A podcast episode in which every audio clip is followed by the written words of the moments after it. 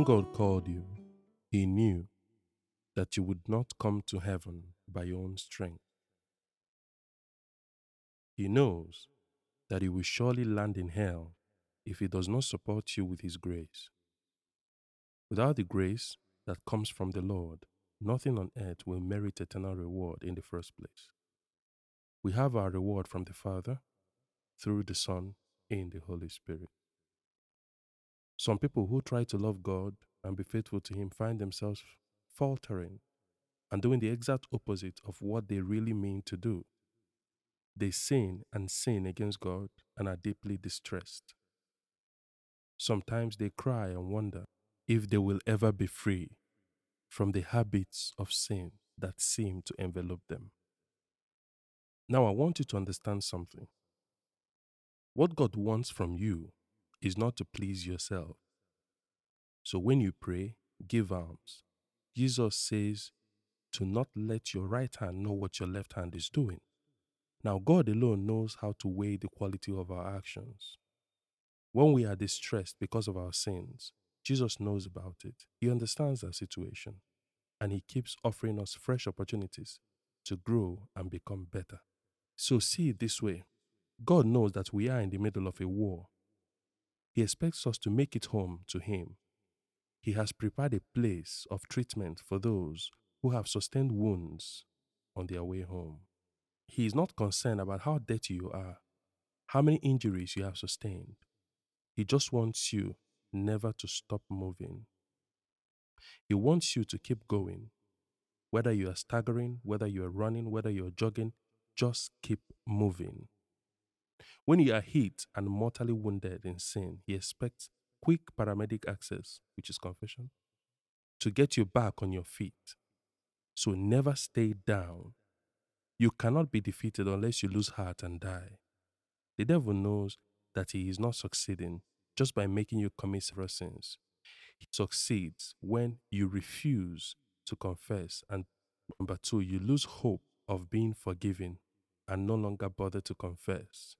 Number, you doubt the mercy of God, and this doubt brings your spiritual struggles to a halt.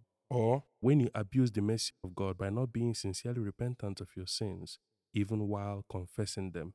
That is, by saying, I am sorry with your lips, but in your heart you harbor the d- direct desire and plan to sin again.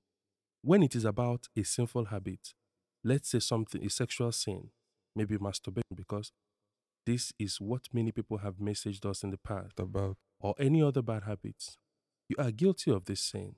It eats deep into you. You keep confessing it often. What makes the difference is your disposition to God's light and grace. So, the way I see it, there are two classes of people in this situation. Class one are people who are really disturbed about this sin, who want to change, but a little later find themselves committing this sin again. After committing this sin, it haunts this person. To a healthy degree, they are hurt for breaking all their promises to God. They are disturbed and they destroy everything that links them to this sin, no matter what it be, including any pornographic materials, any sinful friendships, or illicit sexual partners. And then they hurry to a priest to confess, and they are sincerely sorry.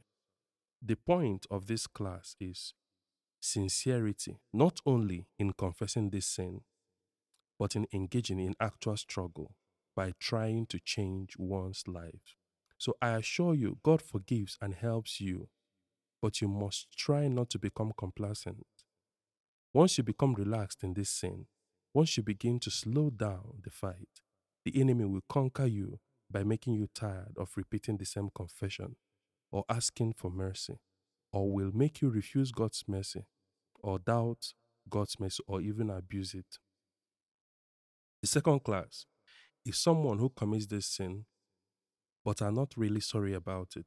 Or let's even say that they're a bit sorry about it, but they go to confession just to receive Jesus in the Eucharist and nothing more. Not because they want to change their hearts, but because they want to change their lives. Some of them even have pornographic materials in their person when, while they are confessing. Or maybe people who live with illicit sexual partners. who they can easily break away from. So, a lot of people believe that they can trick mercy out of God so that they can clean themselves up just to be ready for another sin. I assure you that this person is displeasing God in a very dangerous way and they are putting their souls at risk. A lot of people get easily discouraged. They think that only the perfect will be saved. Gospel does say that no iota can see heaven. But God's plan takes our human struggles into account. He only asks for cooperation with His grace in order that He may save the sincerely humble and contrite. God knows that you will fail without the sacraments, without the aid of the church, without His grace. He knows that you may not arrive whole, so He has made preparations for you. He wants you to remain faithful and to trust in His mercy. Even when things seem so dark, trust Him still. Only be really sincere and contrite. Never delay confession and look for a priest to personally guide you through your bad habits, and you shall be healed.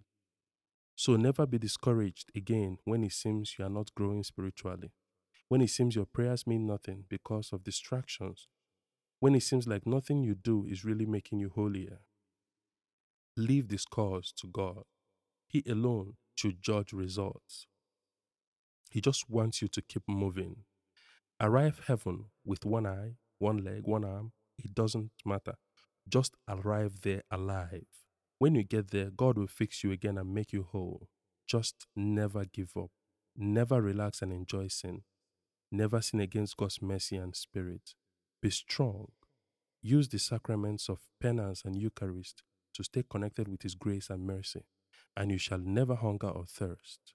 May God forgive us and bring us his salvation. Amen. Remember to join actcatholic.com.